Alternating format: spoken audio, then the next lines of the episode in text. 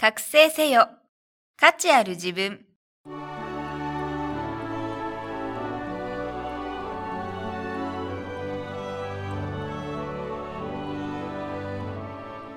ポッドキャスト覚醒せよ。価値ある自分は、インターネットを活用することで、自宅にいながら経済的に自立し、自分らしく生きる方法をお伝えする番組です。自分の中に眠る無限の可能性を引き出し、夢や目標への第一歩を踏み出すために、シビスはなりたい自分になるお手伝いをします。この番組は、豊かな暮らしにつながるスキルだけを効率よく学べるオンラインスクール、シビスがお送りいたします。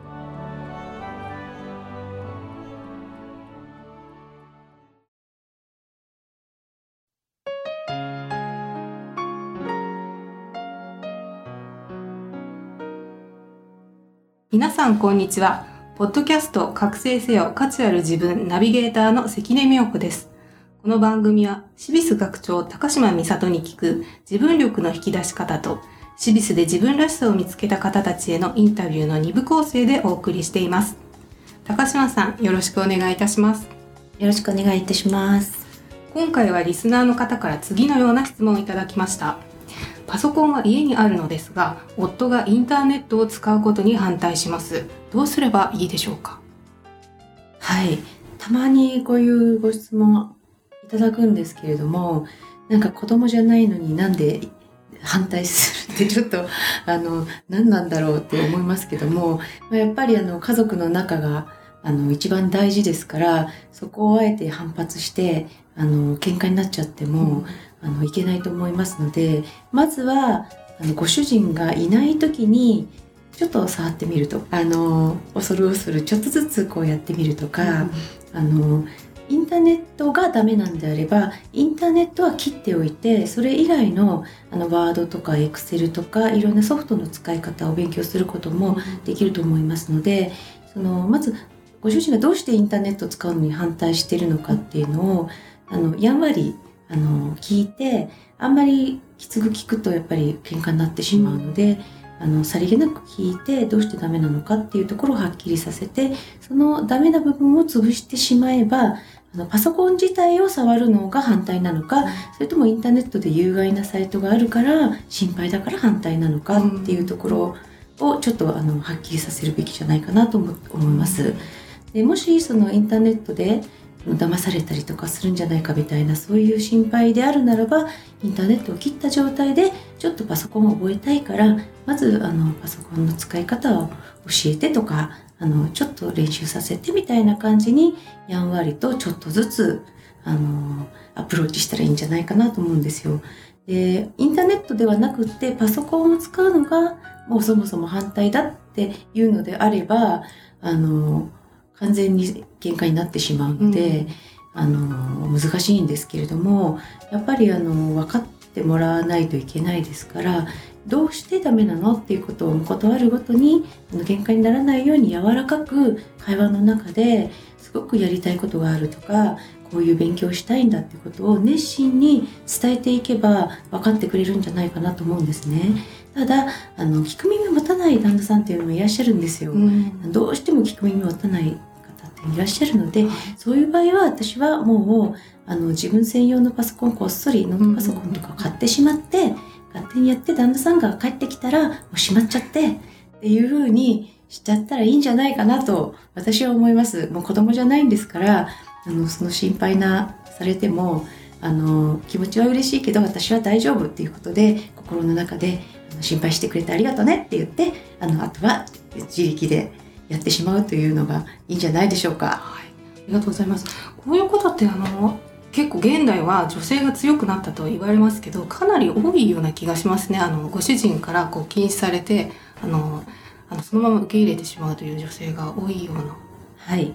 多いですね。うんあのびっくりするんですけど多いです。うんでどうしてそうなっちゃうかっていうとやっぱり自分に収入がないから旦那さんの収入で養っていただいてるっていううん引け目みたいな気持ちがあってどうしても旦那さんの決定権に従わなければいけないっていうような気持ちが女性側にもあるんですよ。そうすると女性側にそういう気持ちがあるとご主人の方もそれでいいんだっていう風になって、うんどんどんどんどんこう助長してしまうということになるのでやっぱりあのそれではあの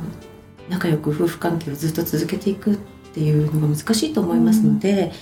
これこういうことがしたいとかこう私はこうしたいっていうことはあの、まあ、養っていただいてるということの別問題として伝えてっていいんじゃないかと思いますしまた自力であのお金を稼いで自分のそのお小遣い分ぐらいは自分で稼いでいこうっていう意識も大事じゃないかなと思います。そうですね。まずは対話の機会を持って、ちょっとだけ勇気を持って、あの、具体的な話をしてみるということが大事ですね。そうですね。やっぱりあの聞く耳持たないって言っても、あのちょっとずつ慣れてくれば、あのご主人もあのなんか甘えられたり相談されたりしたら嬉しいんですよ。あのやっぱりあの男性って頼られたいじゃないですかで特にダメだっていうような男性ってすごく頼られたいタイプが多いので、あのまあちょっと下手に出てあの頼ってるあのあなたのに相談があるのよぐらいの感じにあのちょっとずつちょっとずつ会話の機会を持っていったらいいんじゃないかなと思います。ははい。ありがとうございます。い、続いては、シビスで自分らしさを見つけた方へのインタビューをお送りします。第3回目のインタビューは小川義弘さんにお話を伺います。小川さんよろしくお願いいたします。よろしくお願いします。小川さんは現在43歳、理容室のオーナーでいらっしゃいます。簡単に自己紹介をしていただけますでしょうか？はい。えー、僕は福島県の、えー郡山市で、えー、床屋を、えー2店舗、えー経営してます。はい。えーそれ以外は、あの、4人のえー子供の父親ということで、今、頑張ってます。あの、お父様も理容師でいらっしゃって、2代続けての理容師はい。を、はい、してらっしゃるということなんですが。おばあちゃんが、あの、髪結いだったんであす、ね。おばあちゃんも、はい。ということは3代？3代ですね。あお前は床屋をやれと。で、奥さんは美容師をもらえと。あ、あ、奥さんも。はい。母親が美容師なんですけど、本当に、はいそ、総出でと言ったら、ええもうそういうこところで育ちましたね。ええそんな小川さんですが、現在、あの、シビスで学んでいらっしゃいますけれども、どうしてシビスで学ぼうというお気持ちになられたのでしょうか？はい。僕はあのー今お客様のヘアスタイル完成したやつを写真に撮らせていただいてるんですよ。はい。で、その写真がやっぱ溜まってくると、なんかこう発表したくなるんですね。はい。こんなにかっこいい子がいるんだったら、もうどんどん外に発信していこうと。うんその媒体がよくわからなくて、え、ブログっていうもののお写真を投稿して記事を書いてっていうことをずーっとやってたんですけど、はい。本格的にホームページっていうものを作って、世の中に発信したいと思うのがきっかけです。うん。理容室の、あの、PR はいを兼ねてということでしょうか？はい。もう、利用業界、こんな偉そうなこと言うのはあれなんですけど、僕たちの業界って、若いおしゃれな子は美容室に行っちゃって、うん。で、もう短きゃいいやっていう年配の方は、こう1000円カットみたいなとこ行っちゃって、ええで、どうやってもお客さんが減っていく市場になってきちゃったので。ここで若いお客さんだって僕らはメンズ得意なんだよっていうものを発信したらもっと業界も活性化するし、うんうんうん僕の職業将来なくなっちゃうような危険もあるんですね。そあそこまで危機感というか。ありますねああ、やははいりお店側からこの自分のコンセプトであるとか方向性というのを打ち出さないと、はいなかなか接客、あの、はい集客には結びつかないっていう現象がある。そうですね。美容と比べて利用ってあの広告出さないんですね。あ、そうですえね。ーですから、その自分たちを売り込む術がわからないので、だったら何だろうって言ったら今はペーパーの紙面の方よりもウェブの方に力を入れていくっていうのも大事かな。そうですね思いますね。うんうんうん面白いなと思ったのがえ、あの、小川さんはシャンプーを開発して、販売するホームページも作りたいとお考えになっているということで、このシャンプーを開発というのはどういうものを開発したいとお考えなんでしょうか？はい。今あの、髪の毛傷んでる方すごく多いので、うん。手触り重視のシャンプーが非常に多いんですね。うん。えっ、と、パーマやカラーでバサバサになっちゃうので、えそういうのを、あの、一つ方法だと思うんですけど、僕はあの、安全なシャンプーを作りたいんです。ね。えその販売するホームページのイメージっていうのはありますか、あの、今、いろいろ見てるぐらいの段階なんですけど、まあ、女性にやっぱターゲットを絞るっていうことと、あと、メンズの薄毛予防に絞るっていうことを考えると、なんかどっちにも気に入られたいと、中途半端になっちゃうような気がするので、そうすね。どちらの悩みの人にまず僕が訴えたいものを作るのかっていうのから今入ってて、やっぱメンズなんですよね。うん男の人が悩むものの解消をお手助けしてあげたいっていうか、市場的にはなんかまだもう、うーん、参入できる余地はあるんじゃないかなと思うんですよ。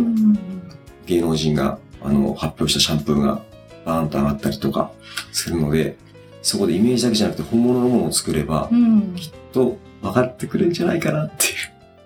甘いかな。いやいや、はいでも、その自分の考えを、あの、そのままはい。表すには、やはり自分でウェブのスキルがあった方がいいということですね。あの、外注ももちろんできますよね、ホームページというのは。はい。ただ、そうなると、あの、気持ちが伝わらないみたいなはい。部分っていうのがある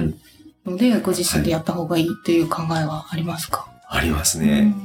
今ちょうどあの、ホームページ作ってもらってるんですけど、ええその何度も何度もやっぱ打ち合わせをするんですけど、うんはい。何度打ち合わせしてもイメージが形になるっていうのは難しいです。うん。こういう写真使ってほしいなと思っても、おそらく素材の中から持ってくるんだと思うんですね。でも自分のお店で自分のスタッフを使って、で、自分も登場したりとか、そういうものでお客様ってなんか安心感も持ってくるんじゃないのかなと思うんですけど、なるほど。で、あの、こういった IT スキルなどの学びを通して、はい。ご自身が変わったと思うようなところはありますか？はい。僕の中で、その、ずーっと十何年、床屋だけで生きてきたんですけど、あ、沢屋を見ました。すいません。二十何年なんですけど、もうその世界のことに対してはいろいろあるんですけど、このパソコンを使うことによって、今まで1しか知らなかった世界が100にも200にもなっていくっていうのがう、ん。これ感激しましたな。るほど。自分さえ、その、いただきたいっていうか、学びたいっていう気持ちさえあれば、今どんなことでも学べる環境に生まれてるんだっうん。ていうことが分かったんですね。うん。やはりインターネットですよね。そうですね。うん。検索。例えばどんなあのはい新たな発見がありましたか、インターネットを使っていく中で。はいえ例えばですけど、僕、いろんなその写真なんかを、こう、自分のブログに載っけるのが好きなんですけど、そんなものっていうのは素材としていくらでも落ちてる。落ちてるっていうんですかね。うんうんネット上にたくさんある。あと自分の使ってるパソコンも、あの、自分の使いたいソフトしか入ってないんですけど、やることがそれだけだと効率が良くないのに、えーやっぱそういうフリーソフトっていうんですか？そういうソフトを使うことによって作業が効率的になってう、ん早くなって、もう、しかもいいものができるう。ん。それが有料のものであったら、もっともっとそれが、すごく、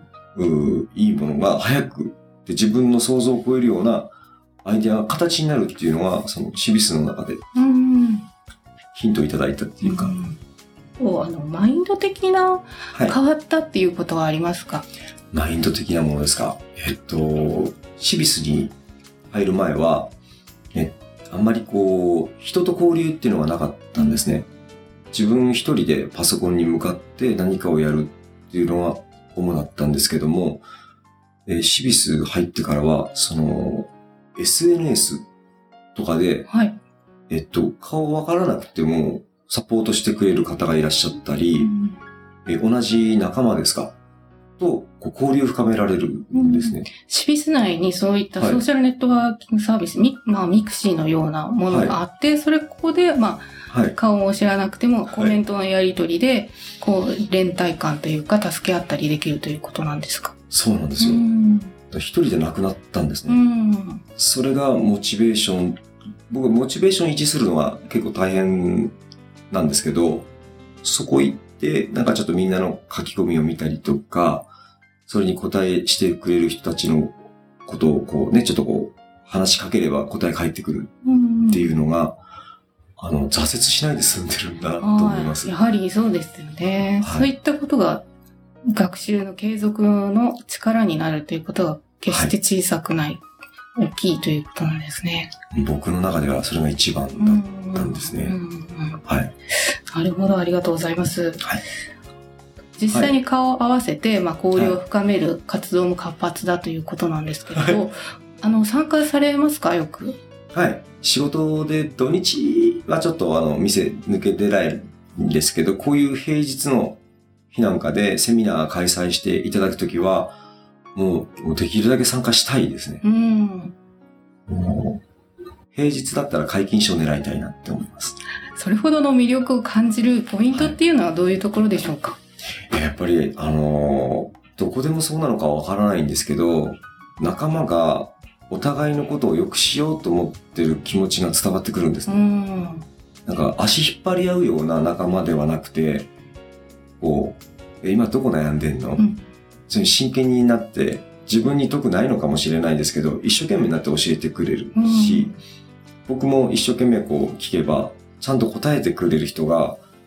すごい揃ってる。うーん。そういう気持ちを持った人たちが集まってきてるんですね。おそらく学長の考えじゃないのかなと思うんですけども、うん賛同した人たちは、そういう言い方ばっかりです。うーん。なるほど。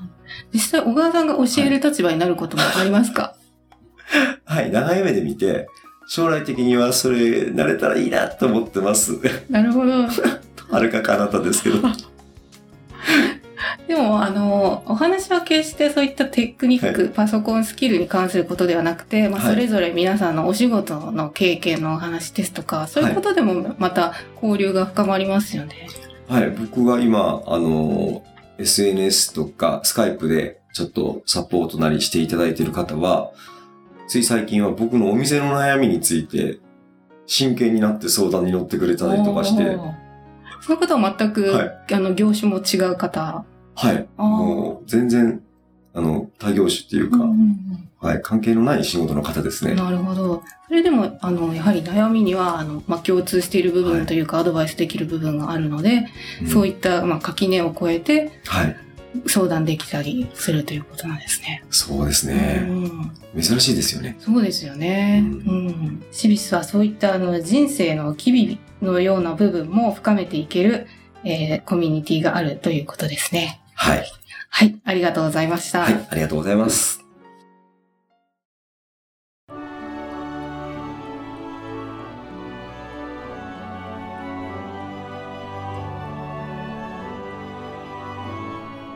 今日のポッドキャストはいかがでしたか？番組では、シビス学長、高島美里への質問をお待ちしております。パソコン、初心者なのですが、子育て中でも大丈夫？など、お気軽にご相談ください。ご質問は、シビスホームページのお問い合わせフォームからお願いいたします。URL は、http コロンスラッシュスラッシュ www.cibis.jp スラッシュインフォメーションスラッシュインデックス .html です。それではまた次回お会いしましょう。ごきげんよう。さようなら。